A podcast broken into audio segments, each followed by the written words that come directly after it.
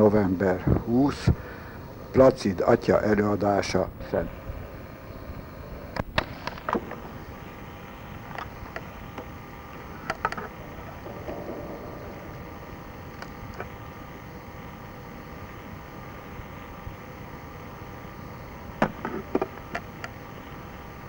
Az Atya, a Fiú és a Szentlélek nevében. Mindenható mennyei Atyánk, Te a Szentlélek fölvilágosításával tanítasz minket, gyermekeidet.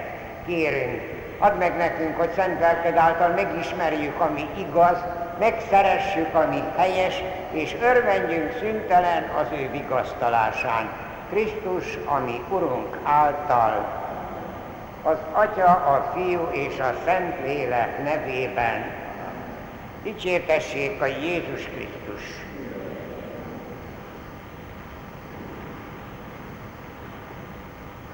Márk evangéliumának az elemzése közben már az eddigiek folyamán is tapasztalhattuk, hogy Jézus nem mindig értett együtt, egyet korának a körülötte lévő zsidó embereivel. A második fejezet már három kérdésben is elénk tárta, hogy az Ószövetség népe megbotránkozott Jézusnak a szavaim és a cselekedeteim. Hát az első volt az, amikor a bénakező embert meggyógyította, és a meggyógyítás előtt megbocsájtotta a bűneit. Ezért megbotránkoztak, mert hiszen bűnöket bocsájtani csak Isten tehet, tehát Istennek képzeli magát. A második ilyen eset volt, a konfliktusnak az a hát, helyzete, akkor keletkezett, amikor Jézus a tanítványaival együtt Lévinek, a Vámosnak a házába ment az esti rakomájára, és ott együtt volt vámosokkal és az úgynevezett nyilvános bűnösökkel. A harmadik probléma a bőjt volt, amikor belekötöttek abba, hogy a farizeusok is bőjtölnek, a keresztelő János tanítványai is bőjtöltek, önként vállaltak bőjtöt. Ilyen önként vállalt bőjt Jézus tanítványainál nincsen. Hát ebbe is belekötöttek, ezt nem tartották helyesnek. Valóban a Jézus tanítványa ilyen önkéntes bőtöket nem fogadtak meg, erre nem szólította fel őket Jézus. A következő részben most egy negyedik ilyen alkalom kerül elő, negyedik lehetőség az összeütközésnek. A farizeusok abban is, abban is belekötöttek, hogy Jézus és tanítványai nem tartják meg igazán a szombati pihenőnapot. Már említettük, hogy a szombat megszentelésének ősi hagyománya volt, ezt a zsidó nép is a mezopotámiaiaktól, meg az akkád babiloniaiaktól vették át, őnekik volt a holt hónapnak a negyed része, ugye a holt hónap 28 napos, annak a negyed része volt a hét. És a Izrael népe már a pusztai vándorlás alatt, amikor a sínai hegyen megkapták a tíz parancsolatot, és abban az volt, hogy az Úr napját szenteld meg, ők a hetedik napot, a szabbatot megszentelték mégpedig azzal, hogy teljes nyugalmat, teljes pihenést tartottak akkor, hát a pusztai vándorlásba egyszerűen nem mentek tovább, hanem megpihentek, és utána is. Sőt, például a babiloni fogság után, amikor ugye elpusztult a templomuk, és a babiloni fogságban is a körülmetélés parancsa mellett a szombati pihenés parancsa az volt szinte jellegzetes Izrael népére, nagyon szigorúan meg is tartották. Például 2000 lépésnél többet nem lehetett gyalogolni, nem szabad volt egy fáról leszakítani egy ágat vagy egy levelet, de még azt a gyümölcsöt sem szabadott megenni, amit szombaton esett le a fáról érett formájában. Szóval aprólékosan kidolgozták, hogy hogyan kell megtartani a szabbatnak, a, szab, szab, a szombatnak a pihenés jellegét. Márk evangélista evangéliumának a második fejezete végén és a harmadik fejezete elején két olyan összeütközést mond el, amelyből világosan látszik, hogy Jézus egyetemesen fogja fel a vallást, az embernek az Istennel való kapcsolata, az atya és a gyermek kapcsolata, és hát ebbe kell beleiktatni az Úrnapja megszentelését, a szabbati megünneplést. Hallgassuk most meg az elsőt. Egy szombaton történt, hogy Jézus útja egy vetésen vitt keresztül, és tanítványai közben tépdesni kezdték a kalászokat. A farizeusok megbotránkoztak ezen, és megkérdezték, miért tesznek tanítványai szombaton olyasmit, ami tilos. Jézus azonban megfelelt nekik. Sohasem olvastátok, hogy mit tett Dávid, amikor társaival együtt megéhezett. Bement az Isten házába, és megették azokat a szent kenyereket, amelyeket csak a papoknak volt szabad megennie. Aztán még hozzáfűzte Jézus, hogy a szombat lett az emberért, és nem az ember a szombatért. És tudjátok meg, hogy az ember fia ura a szombatnak is. Márk evangélista tudjuk, hogy eléggé szűkszavú mindenütt, ő föltételezi, hogy olvasói ismerik a szombati pihenőnapnak a törvényeit, úgyhogy ezzel kapcsolatban csak a problémát árulja el. Jézus tanítványaival együtt szombat lévén biztos, hogy az egyik galileai falu határában alatt, még ő is tartotta azt, hogy olyan hosszú utakat akkor nem tettek, csak a, a falu határában egy ilyen vetésen ment keresztül, és a, ezzel kapcsolatban a zsidóknak föltűnt az, hogy a tanítványok tépdesték a kalászokat, amit tulajdonképpen a falusi embernek a szokása aratás után ott maradó, vagy még az aratás előtt is az érett kalászoknak a szeme, szemei szép dörzsölik és megeszik. Önmagában véve ez nem volt ö, vétkes, vagy nem volt büntethető, nem volt megbotránkoztató, tűnik egészen világos volt, hogy a vándorembernek szabadott a gyümölcsfákról azt levenni és elfogyasztani, ami az ő éhségét vagy szomját oltotta. Ez abban az időben egészen természetes volt. Itt a halásztépésnek a problémája a szombatnappal kapcsolatos, hogy szombat napján ezt már azok az aprólékos törvénymagyarázatok aratásnak minősítették. Hát, hogy egy kalász letép, az már aratás, tehát azt már nem szabad a szombati pihenő napon tenni. Jézus egy viszont kérdéssel válaszol az ő kérde, a farizeusok kérdésére, tudja, hogy az Ószövetségnek a szövegéből veheti a példát, azból idézhet, és az Ószövetség szent könyveivel cáfolja a vádakat.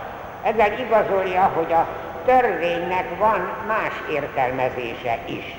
A királyok első könyve szerint, amikor Dávid társaival együtt Saul előtt menekült, mivel éhesek voltak, a szent sátorba kitett áldozati kenyeret ették itt szabad meg, megemlítenem, hogy érdekes, ugye, akkor még nem volt a Jeruzsálemi templom.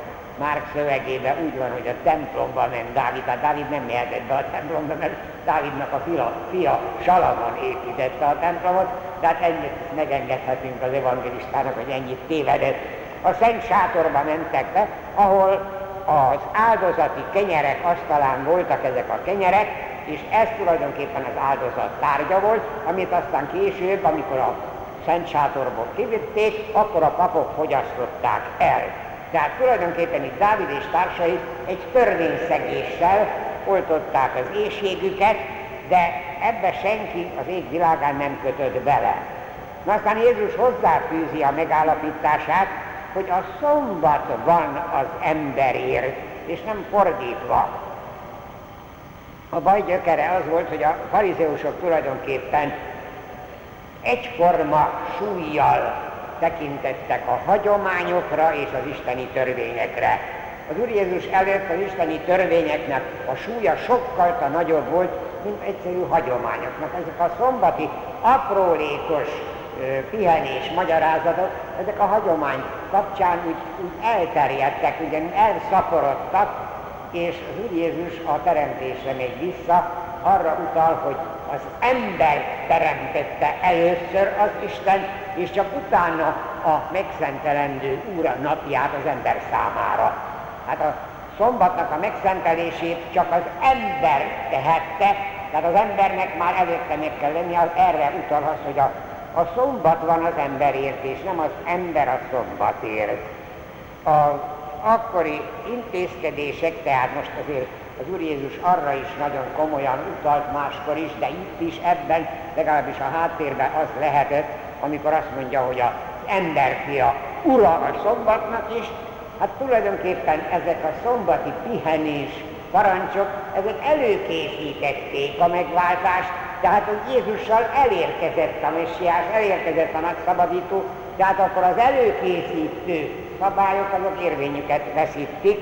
Ez nagyon érdekesen hát alakult akkor is, hogy tudjuk nagyon jól, 49-ben volt az apostoli zsinat Jeruzsálemben, ahol megállapították, hogy a pogányságból megtért Krisztus hívőknek nem kötelező a Tórának a rituális parancsaihoz alkalmazkodnia.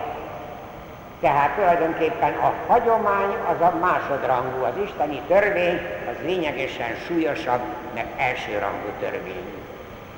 Jézus nyilvános működésében ismételten előfordultak ilyesmik, hogy a szombat kötelező nyugalmát megsértetnek minősítették, és hát már lesték is Jézus, hogy hogyan viselkedik a szombati pihenő napon. Van olyan történet, és ez következik most a harmadik fejezet első soraiban, hogy Jézus maga provokálja a vitát ezzel kapcsolatban. Hallgassuk csak meg ezt a néhány sor. Amikor ezek után Jézus betért a zsinagógába, volt ott egy félkezére béna ember. A jelenlévő farizeusok már lesték, vajon meggyógyítja-e szombaton. Ő aztán, hogy aztán vádat emelhessenek ellene. Ő azonban felszólította a bénakezű embert, állj középre. Aztán megkérdezte a jelenlévőket, szabad-e szombatnapon jót vagy rosszat tenni, életet menteni vagy vesztni hagyni? Ám ők hallgattak. Jézus akkor szívük keménysége miatt elszomorodva végignézett rajtuk, és így szólt az emberhez. Nyújtsd ki a kezedet, erre az egyszerre kinyújtotta, mert pillanatok alatt meggyógyult a keze. Erre a farizeusok eltávoztak, és a Heródes pártiakkal együtt tanakodni kezdtek, hogy hogyan okozhatnák Jézus tesztét. Alig, hanem a Kafarnaumi zsinagógában történt ez a szombatnapon, Jézus látta, hogy milyen kíváncsian lesik, hogy meggyógyítja-e a béna kezét, a sorvat kezét, így pontos fordításával sorvat kezű ember, de van egy olyan apokrif evangélium, ahol még erről a sorvat kezű emberről még azt is megírják, hogy tulajdonképpen ennek még társadalmi problémája is volt, megszólalt és így beszélt a bénakező ember, könyves vagyok, a kezemmel kerestem eddig kenyeremet, nagyon kérlek Jézus, add vissza nekem egészségemet, hogy ne kelljen szégyenkezve koldulnom életemért. Hát ez egy apokrif evangélium, tudjuk nagyon jól, hogy ezek az apokrif evangéliumok mindig iparkodtak kiegészíteni egy kicsikét a tényleges, elfogadott, hivatalos evangéliumoknak aránylag eléggé szűk szavú szövegét. Már evangéliumáról is tudjuk, hogy ő eléggé szűk szavú. Ő tudja, hogy a farizeusok hát életveszély esetén megengedték szombaton is, hogy valamit csináljanak a, a haldoklóval, de itt életveszélyről nem volt szó, ha pedig nincs életveszély a beteg, akkor meg kellett volna várni a szombatnak a végét. De most Jézus kezdeményez, türelmes magyarázattal igyekszik megvilágítani a helyzetet, most nem az Ószövetségi Szent iratokkal, iratokra hivatkozik, hanem egyszerűen az emberi jó érzésre. Szabad-e jót tenni, és nem rosszat? Szabad-e életet menteni, és nem veszni, hagyni? Hát erre nem lehetett mást válaszolni, a farizeusok is csak azt válaszolhatták, hogy igenis szabad jót tenni. A törvénynek az aprólékos, tehát magyarázatában is voltak ilyenek például gyermekeket, állatokat etetni, itatni szombaton is lehetett. Ha valaki megsérült, bekötözni, szombaton is lehetett. Sőt, hát ilyen is volt, hogyha valakinek a borja vagy a szamara gödörbe esik, azt onnan ki lehetett húzni. A jelenlévők mégis komolyan hallgatnak, egyszerűen nem tudnak válaszolni Jézusnak erre a szavára. Nagyobb bennük az elfogul, elfogultság Jézussal szemben. Ők nem, hogy Jézus nem azért jött, hogy törvényeket alkosson, ő az Isten országát hozta, és az Isten országának a szabadsága, ahol az Isten az Atya és mi a gyermekei vagyunk, oda nem illet bele ez, de hát ettől még nagyon-nagyon messze voltak a farizeusok, hogy ezt valamiképpen fölfogják. Jézus nem, még hogyha normát mondott, az is gyakorlati norma volt, nem elméleti norma, itt is, hát szabad-e jót tenni? Hát az jó cselekedet annak a sorvatkező embernek az kezét meggyógyítani. Jézus az Isten országának törvényeibe foglalta bele ezeket az életszerű törvényeket, és nem volt hajlandó elaprózni azokkal a szőrszálhasogató apró magyarázatokban. Az atya irgalmára és megértésére akarta vinni az embereket. Jézus csodája természetesen meggyőző erejű, itt viszont hiányzik, hogy a jelenlévők ámulata vagy csodálata meghódol Jézus előtt, ugye a többi csodánál úgy volt, hogy ámultak és elkezdték dicsőíteni az Isten, hogy ilyet még sose láttak, ugye ilyen volt már az előző csodáknál, itt erről nincsen szó, a farizeusoknak gyilkos terve kezdődik, úgy szerepel, hogy egyszerűen eltávoztak szó nélkül, és a Heródes pártiakkal együtt tanakodni kezdtek. Hát most be kell vallanunk egészen őszintén, hogy nem tudjuk pontosan, hát biztos, hogy Márk evangélista olvasói, az akkori hallgatói tudták, hogy kikről volt szó, hogy itt most Nagy Heródesnek, vagy Heródes Antipásznak, tehát a fiának a környezetéről van szó, kétségtelen, hogy azok is ellenszemben voltak Jézussal szemben, és itt jelenik meg az evangélium, a Márk evangéliumában először, hogy Jézus elvesztésén, magyarán a meggyilkolásán kezdenek tanakodni, a farizeusok a Heródes pártiakkal. De most akár Nagy Heródesnek, akár Heródes Antipásznak a környezetéről van szó, azok a szaduceus csoporthoz tartoztak, tehát bizonyos mértékben szembe álltak a farizeusokkal, de ez Jézus halálánál is szerepelni fog, hogy az ellenfelek is egyet értenek Jézusnak az elvesztésén. Befejezésül még egy apróságot említsünk meg, hogy a fogányságból megtért Krisztusiak számára hát tulajdonképpen eléggé nagy kérdőjel volt a szombati pihenésnek a parancsa. Hát ezt a pogány világban nem ismerték. Mindenütt a helyi szokásokat tartották meg, a pogányságból jött Krisztus hívők is, természetesen Jeruzsálemben megtartották ott a szombati pihenőnapot is. A római birodalomnak olyan városaiban, ahol túlnyomó részben pogányok voltak, ott a szombat az nem volt pihenőnap, tehát akkor azok nyugodtan dolgozhattak, de az első időktől kezdve a Krisztus hívők vasárnap tartották az Úr napját, amit megszenteltek, ugye éjszaka ünnepelték az utolsó vacsorát, vagy hajnalban, mert hát az, az munkanap volt nekik, tehát vasárnap egyik dolgoznia kellett, de őket nem zavarta, mert nagyon érdekes, soha sehol nem utaltak ezzel a változással kapcsolatban Jézus szavaira, hogy Jézus se tartotta meg olyan pontosan a szombati napot, hát mi is azért inkább a vasárnapot vagy. Nem, erről soha, de soha nem volt szó. A vasárnap azért lett a Úr napja, és azért lett megszentelendő nap, mert aznap hajnalán támad föl a megváltó, az üdvözítő, a szörnyűséges kereszthalál után. Hát ez a föltámadás volt egy olyan óriási jelentőségű esemény, aminek a napját egyszerűen természetesnek vették, hogy ez az Úr napja, amit meg kell szentelni.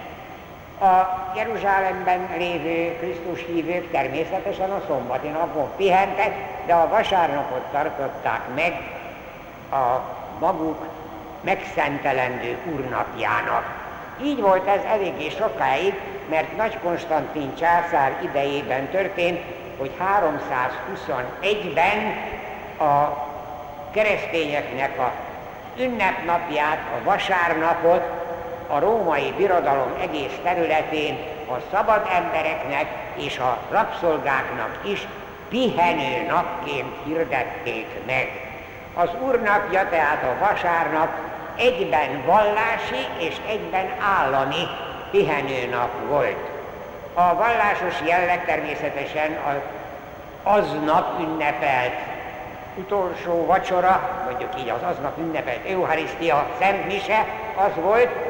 A munkaszünet később csatlakozott hozzá teljes egészében, de volt idő, amikor a szigorú munkaszünet, hát manapság is úgy van, hogy sokkal kevesebbet védkezünk mi a munkaszüneti parancs miatt, mint a vasárnapi Mise elhagyása miatt. Tudnélik, nagyon soknak a foglalkozásához tartozik, hogy vasárnap dolgoznia kell, hát a közlekedés embereinek, hát nem akarom most ezt. Soknak kell vasárnap dolgozni, bár például Ausztriában most igen-igen nagy vita van a üzletek vasárnapi nyitvatartása. Ugye a biznisz, az üzlet az mindig vasárnap a legjobban megy, mennek az üzletek, fütyülünk a vallásra, nyitva tartjuk az üzleteket, az áruházakat, nálunk is vannak ilyen problémák, de ott mondjuk nagyon sokan nem tehetnek róla, a foglalkozásuk miatt kell dolgozniuk, de nyugodtan mondhatjuk, hogy egy városi ember, hogyha a hétvégi háza kertjébe hát dolgozik, akár kapál vagy ás, biztos, hogy nem védkezik olyan nagyot, mint hogyha kényelem szeretetből elhagyja a vasárnapi szentmisét. Mert ugye így csak, hát tulajdonképpen minden ok nélkül a vasárnapi szentmisének az elmulasztása ugyanúgy olyan eredménnyel jár, mint hogyha valaki az évi egyszeri szentgyónást, szentáldozást elhagyja, nem lehet katolikusnak nevezni. Lehet, hogy vallásos ember, lehet, hogy hívő ember, de nem katolikus. Mert nekünk a minimumban benne van az, hogy évenként egyszer szentgyónáshoz, szentpáldozáshoz járuljunk, és vasárnap a Szent Misén részt vegyünk, amennyiben csak tudjuk. Mert azért óriási különbség van az Ószövetség és az Új Szövetség világa között. Mi az Új Szövetség emberei vagyunk, és ebben erre a mi új szövetségi életünkre kérjük az Úristen áldását, áldjon meg bennünket az Atya, a Fiú és a Szent Lélek. Amen. Dicsértessék a Jézus Krisztus!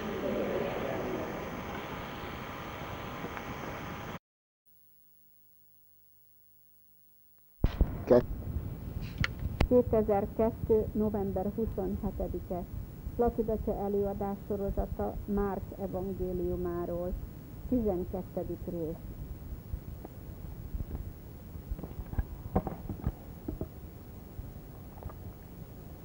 Az Atya, a Fiú és a Szentlélek nevében.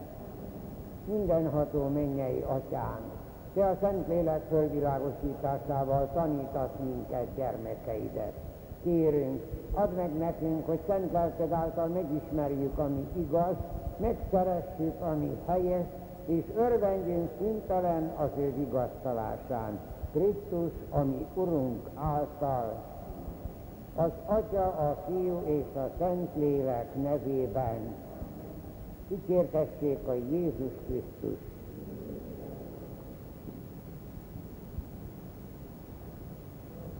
Márk evangéliumának a harmadik fejezetében a következő hatszor tulajdonképpen már az evangélium első nagy részének a záró összefoglalása.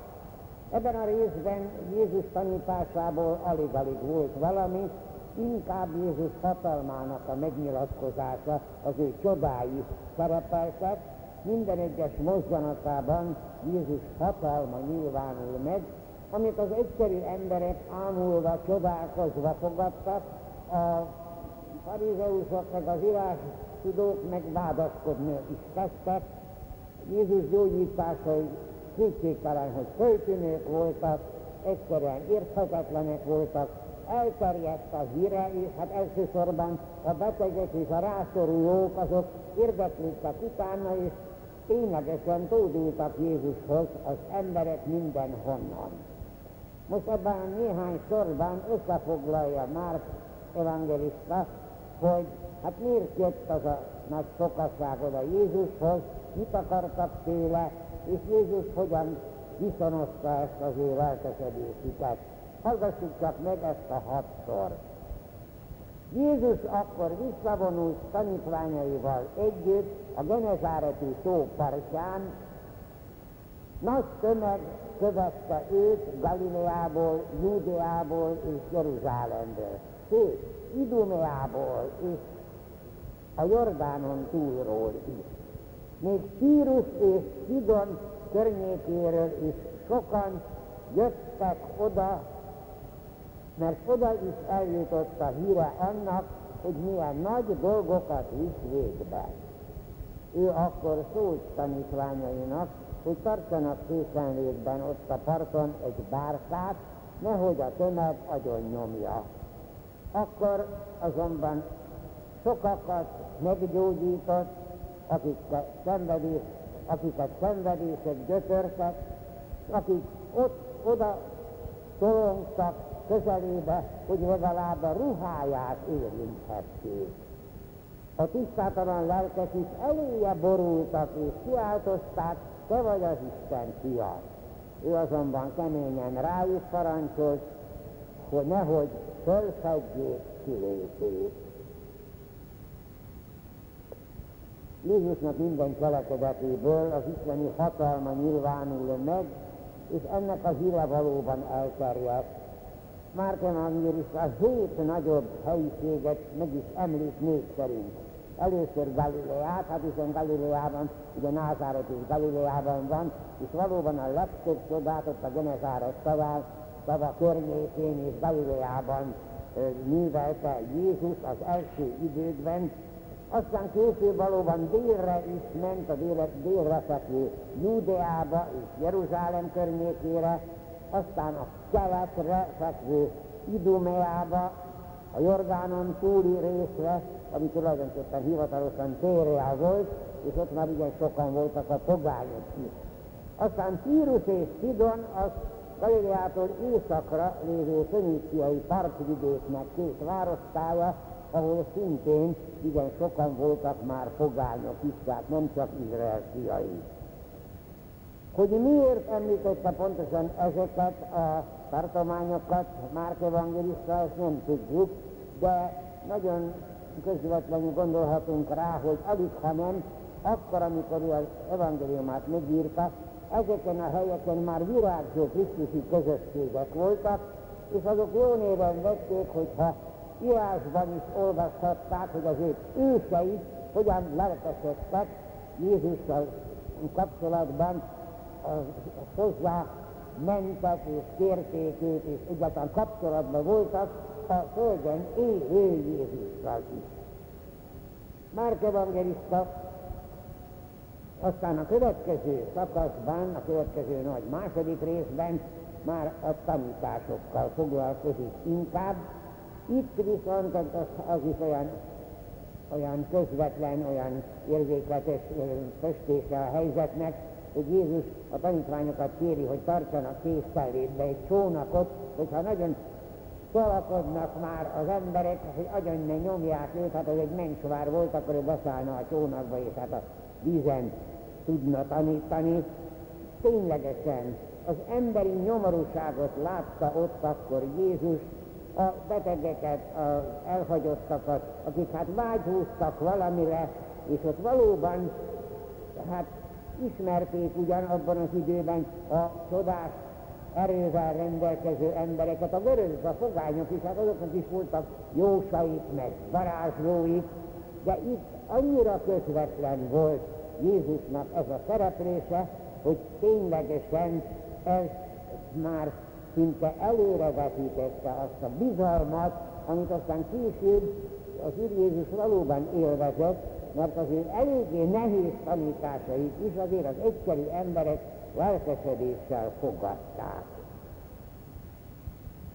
Érdekes, hogy a gonosz lelkektől megszállottak, ról azt írja Márk evangélista, hogy leborultak Jézus elé. Hát a leborulás az az, az imádásnak a jele volt akkor, tehát úgy látszik a gonosz lelkek valamit már sejtettek a, azokban a betegekben, a gonosz lelkekből megszállottakban, sejtettek Jézusról, hogy az Isten fia, de az Úr Jézus nem akarta, hogy ezt egyelőre megzavarja a sokaságnak a feléje való lelkesedését, mert ez biztos, hogy megzavarta volna. Ugye nem szabad elfelejtenünk, hogy a Ószövetség népe annyira az egy Isten hitének a őrzője volt, isteni akaratból is, a sok istenségek világában kellett az egy Isten hinni hogy ottan az Isten fia valamiképpen zavart keltett volna, ez még sok mindent kellett tanítani az Úr Jézusra, mire elvezette a hallgatóságát a Szent Háromságnak a misztériumára. A következő sorokban a második nagy rész kezdődik Márk evangéliumában, ahol valóban kibontakozik Jézus tanítása, az Isten országának a megvalósulásának az előkészülete, a ténylegesen az igazságnak a közlése. Ez volt Jézusnak a nagy feladata, az előkészületet rábízta az Isten, és az Isten országa, pedig az Ószövetség is tudott valamit az Isten országáról, az Isten uralmáról, de az Úr Jézus úgy jött, hogy most elérkezett hozzátok. Én velem, bennem elérkezett hozzátok, tehát most már nyíltan beszél az Isten országáról, és hogy aztán az Isten országáról való beszéd, az ténylegesen maradandó is legyen, hát az magának az Úr Jézusnak is munkatársakra volt szüksége. Munkatársakat kellett maga mellé választani, azokat kellett hogy úgy mondjam, kiképezni arra, hogy tudjanak az Isten országa titkairól beszélni, és hogy tudjanak tanúságot tenni mellette.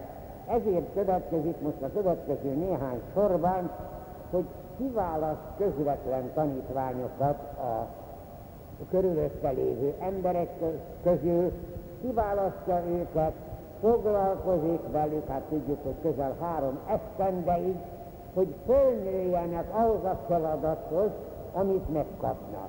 Nagyon érdekes, majd figyeljük meg a szövegben, az egy kettős feladat volt. Az egyik, hogy maradjanak Jézus mellett, hogy tudjanak aztán tanúskodni róla, még a föltámadásáról is. A másik pedig az, hogy hirdetni tudják az igazságot, a Jézus által közölt igazságról tegyenek tanúságot. Aztán hozzá hízi az Úr Jézus, hogy hatalmat adott nekik is, hogy legyen erejük a gonosz léleknek a megfékezésére. Hallgassuk csak meg most Márk evangélista szövegét. Ezután fölment Jézus egy hegyre, és magához hívta azt a tizenkettőt, akiket kiválasztott, hogy vele tartsanak, és majd ige hirdetésükre küldhet, ige hirdetésre küldhesse őket és ezért hatalmat adott neki, hogy kiűzhessék az ördögöket. A következő tizenkettőt választottak ki.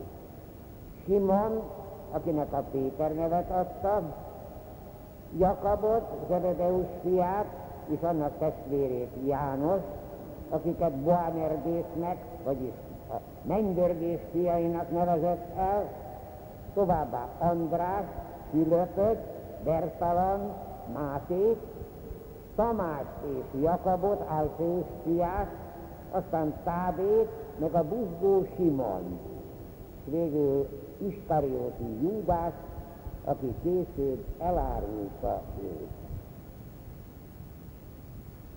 Ezekben a sorokban tulajdonképpen a 12 apostol kiválasztása történik, de a nevek felsorolásán kívül jóformán ne, semmit sem mond róluk, nem úgy, mint az első négy tanítványról, amit magunk is hallottuk, ugye először András, aztán akkor Simon, akit Péternek nevezett, már mindjárt a legelső találkozáskor, aztán a Zebedeus fiak, Jakab és János. Őről tudjuk, hogy halászok voltak. Itt a többiről nem tudjuk a foglalkozást sem, nem tudunk bővebben semmit sem. Világos, hogy Márk evangelistának nem volt szüksége arra, arra hogy bővebben írjon az apostolokhoz. Hát az apostolok volt a Krisztus egyházának az oszlopai, ahogyan Pál apostol mondja, és hát azokat ismerték, azoknak az életét, azoknak a munkásságát többé-kevésbé ismerték mind, tehát ezért csak felsorolja őket. Nagyon érdekes azonban azzal kezdő, hogy Jézus fölment egy hegyre. Hát itt egy picit ezt meg kell kérdőjelezni, mert ott a Genezáreti tó mellett ott hegy nincsen, ott dombok vannak, ugye a kenyérszaporítás is csak egy dombon történt, a nyolc boldogságnak annak se hegye van, az is csak egy domb, a táborhegye az hegy, de az messzebb van, jóval messzebb, ott a Genezára gond nincs. Miért mondhatta, miért írhatta így már, hogy egy hegyre, mert a hegynek volt egy bizonyos varázsa az Ószövetség népe előtt, hát hiszen Mózes a Órep hegyén, Ábrahám a Mória hegyén, tehát tulajdonképpen az ilyen nagy jelentőségű dolgok a hegyen történtek általában. Hát erre utal itt is már evangélista, hogy a hegyen történt a 12-nek a kiválasztása. Nagyon érdekes, hogy hangoztatja többször is ezt a 12-es számot. Nem vitás, hogy a 12-es szám Izrael 12 törzsére, tehát Jákob 12 fiára vonatkozik, de nem csak erre. A jövendőlések, a profétai jövendőlések azt mondták, hogy a messiásnak az ideje a 12 törzs uralmát fogja hozni. Mert akkor, amikor az Úr Jézus erről beszélt, amikor kiválasztotta a 12 tanítványát, akkor tulajdonképpen csak Izrael törzse, Jákob törzse, tehát Júdeában és Izraelben, meg voltak ilyen piciket is törzs, törmelékek, de tulajdonképpen 12 törzsről akkor nem lehetett beszélni.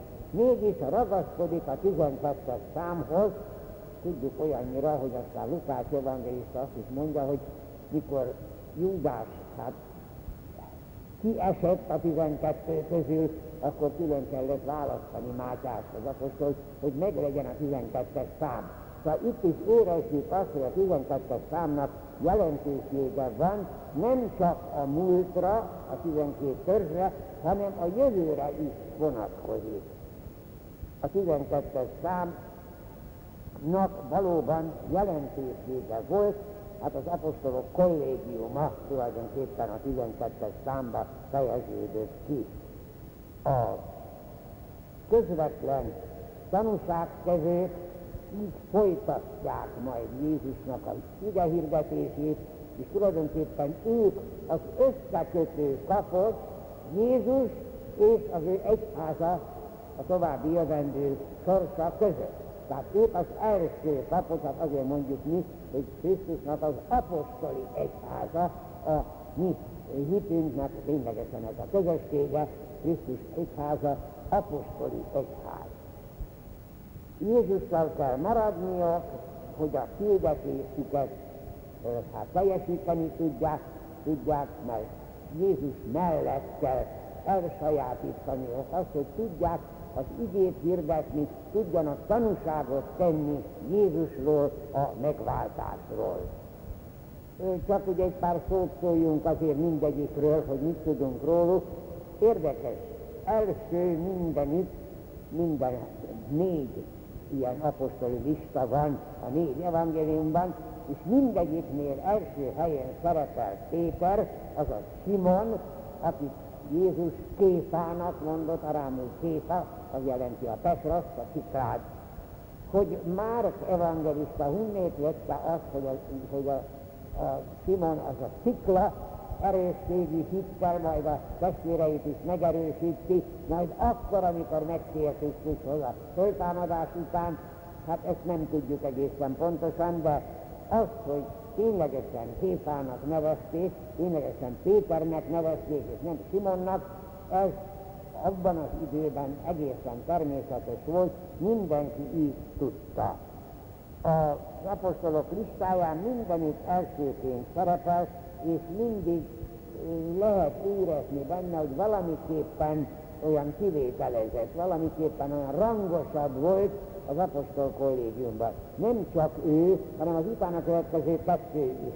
Ugye a Jakab és a János, Zebedeusnak a fiai. Zebedeus az egy ilyen halászvállalkozó volt, sok dolgozója és munkatársa is volt, de az ő két fia, Jakab és János, ezek mindjárt a legelső tanítványok voltak, és kétségtelen, hogy ők egy kicsit közelebb álltak Jézushoz, hát csak említsük meg, hogy Jairus leánya föltámasztásánál csak ők hárman voltak benne a szobában, a színeváltozás alkalmával a Táborhegyén csak ők hárman, Péter, Jakab és János volt ott, és talán fontosan emiatt volt ebben a színeváltozásnál az a kivételezés, mert ők voltak ott aztán az utolsó vacsora után az olajfák hegyén, a Getsemáni kertben Jézusnak a haláltusájánál is. Tehát ők látták az ő szenvedését, de látták a dicsőségét is. Hát valahogyan, ahogyan az isteni dicsőséget látni lehetett ugye a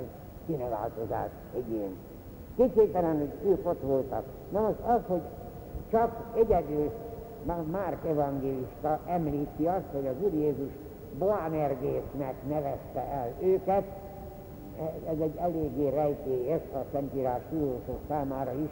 Egyes egyedül itt szerepel ez a szó, hogy Boanergész, ez egy görög szó, hát hogy az Úr Jézus görögül mondta, vagy nem mondta görögül, ez egy kicsit bizonytalan, lényegtelen tulajdonképpen. Az, hogy itt fordítja le már, hogy a mennydörgés fiai, hát ezt se tudjuk megmagyarázni most a nyelvész tudásunkkal, de ez nem jelent olyan sokat, minden esetre ő, ők közvetlenebbül kapcsolódtak Jézushoz. Utána jön aztán a többi András. Ez egy kicsit szokatlan, mert ez valóban görög. Andreas az görög név, de abban az időben voltak ilyen, hogy görög és arám, vagy görög és héber névvel szerepeltek, ugye hát a Saul az a görög név, és a Pál, a, Pál, a Paulus az a latin név, a görög név. Szóval ilyenek voltak, ez az András is egy görög név, de hogy Jézus valóban Andrásnak szólította őt, vagy sem, ezt már nem tudjuk megállapítani. Utána van Fülöp, aki Becajdából származott, és azért az evangéliumokban több helyen név szerint is szerepel, Bertalan János evangéliumában Natánaelnek szerepel ez a Bertalan, tudnék a teljes neve bár Tolmáj Natánálaja volt. Tehát tulajdonképpen Tamás fia Bertalan, Tamás fia Natánáel. De a, mint apostol azért Bertalannak nevezték. A Máténál is van egy ilyen kettős név, ugye azt uh, hallottuk, hogy Kafarnaumban a vám, vámszedés asztalától hívta el Jézus Lévi. Ez a Lévi, ez a Lévi Máté volt. És nagyon érdekes, akkor, amikor hát ő vámosként ott a, tulajdonképpen a fogány rómaiaknak a, a szolgálatába is volt, mert hiszen a fejadót szedte be, ugye a fogány, a római megszállók által kivetett fejadót, akkor ő ott léviként szerepelt. Ugyanakkor Krisztus mellett mindig Máté néven szerepel. Csak itt a Márk evangéliumban, amikor a meghívásának a történetéről van szó, akkor tudjuk, hogy Lévi volt, és Jézus este elment hozzá, ugye az esti meghívást elfogadta, és azon megbotránkoztak, ugye a farizeusok, erről hallottunk már a múltkorában. Erről a Mátéról azért hadd szabadjon mondanom, hogy tulajdonképpen ő volt azért a, a 12 apostol között, nem szabad mai szemmel nézni, az akkori világban nem igen tudtak írni, olvasni. A szent iratoknak a szövegét kívülről tudták, kívülről tanulták meg. Ugye a halász embereknek nem nagyon volt szükségük az írásra. A vámszedőnek annak be kellett számolni, annak számlákat kellett adni a rómaiaknak is, meg hát a, a templom számára is. A pénzváltásnak is voltak írásbeli mozzanatai, tehát ő azért írástudó kell, kellett, hogy legyen, és ennek a következtében ő volt az első, ez a Lévi Máté, aki összeírta az Úr Jézus példabeszédeit, az Úr Jézus tanításait, az Úr Jézus csodáit, szóval írt róla ilyen listákat, hogy aztán az ige hirdetésben ezek olyan segédletnek számítottak. Arám nyelven írta, ezt onnan tudjuk, hogy a legelső, ennek még Szent Jeromos is, aki Betlehemben fölkutatta a legrégibb kéziratokat, talált arám kéziratot Máténak az írásából. Ez sajnos a mi számunkra már nincsen meg, ez elveszett, de ezt a Máté arám összeállítást egy kicsikét később kibővítették, megfejelték, és görögre fordították. Ez a görög a Máté arám szövegének a kibővített formája, ez a mai Máté evangélium, ami az négy evangélium közül az elsőként szerepel az új szövetségi szentírásban. Ezt azért jó tudnunk, hogy ő volt tulajdonképpen, aki először összeírta Jézus tanításait, és tulajdonképpen mi már tudjuk, hogy azért a mi számunkra a Márk evangélium a legősibb, mert a Máté evangélium, a Márk evangélium előttről származik, az nem marad számunkra, hanem egy későbbi, kibővített, már itt az Márk evangéliuma alapján is kibővített szövege van a Máté evangéliumának. Akkor aztán jön a következő, a Tamás akit egy kicsikét igazságtalanul hitetlen Tamásnak szoktak nevezni, könyörgöm nem volt hitetlen, sőt, egy kicsit kételkedő volt a föltámadás után, ez biztos, de ő volt az, amikor le akarták beszélni Jézust, hogy Jeruzsálembe menjen, mert a légkör olyan feszült volt már körülötte, akkor ő mondta, ez benne van a Szentírásban, hogy tehát mégiscsak menjünk vele együtt, hogyha mindenképpen oda, akkor halljunk meg vele együtt. Tehát elszánt ember volt, hívő ember volt, nagyon-nagyon tudta becsülni, tisztelni Jézus. Az, hogy egy kicsit késedelmes volt a föltámadás, elképzelhetetlen csodájának a, a hitelében, hát ezt azért meg kell bocsájtani nekünk, viszont őtőle hangzott el az első tökéletes hitvallás, én Uram, én Istenem. Ez Tamás. Akkor van még nagyon érdekes a másik Jakab. Ugye a Zebedeusz fiai, a Jakab az idősebb, és a János a fiatalabb. A János a kedvel tanítvány. Ilyen így szerepel magánál Jánosnál. Ez a Jakab, ez viszont így jelzi, hogy Alfeus fia. Tehát nem Zebedeus fia Jakab, hanem Alfeus fia.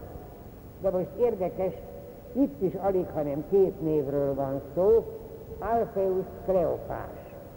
És azt tudjuk, hogy Szent Józsefnek a testvére Kleopás volt.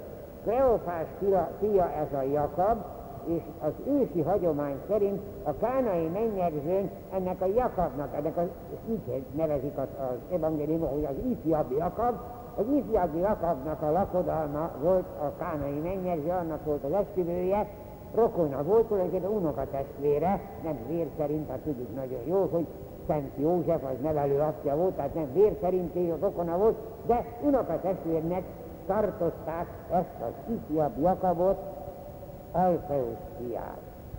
Akkor utána van még egy Simon, tehát a, a Péter, aki Simon volt, a Simonnak nem mondták már Jézus környezetében csak Péternek, de volt ott még egy Simon, akinek szintén volt egy ilyen ragadvány neve, vagy mellékneve, hogy Buzgó Simon. Így szerepel a Márk evangéliumában. Ez a Buzgó melléknév talán arra utal, hogy ő szimpatizált azokkal az úgynevezett zelótákkal, akik nagyon lelkesek és hát szangvinikusak voltak, és hordtak magukkal mindig tört, mert hajlandók voltak fegyverrel is a római megszállók ellen fölkelni. Hát az Úr Jézus ezekkel nem tudott egyet érteni, de lehetséges, hogy ez a Simon közöttük volt, csak közöttük tért át, át aztán Jézushoz. Ez az úgynevezett buzgó Simon.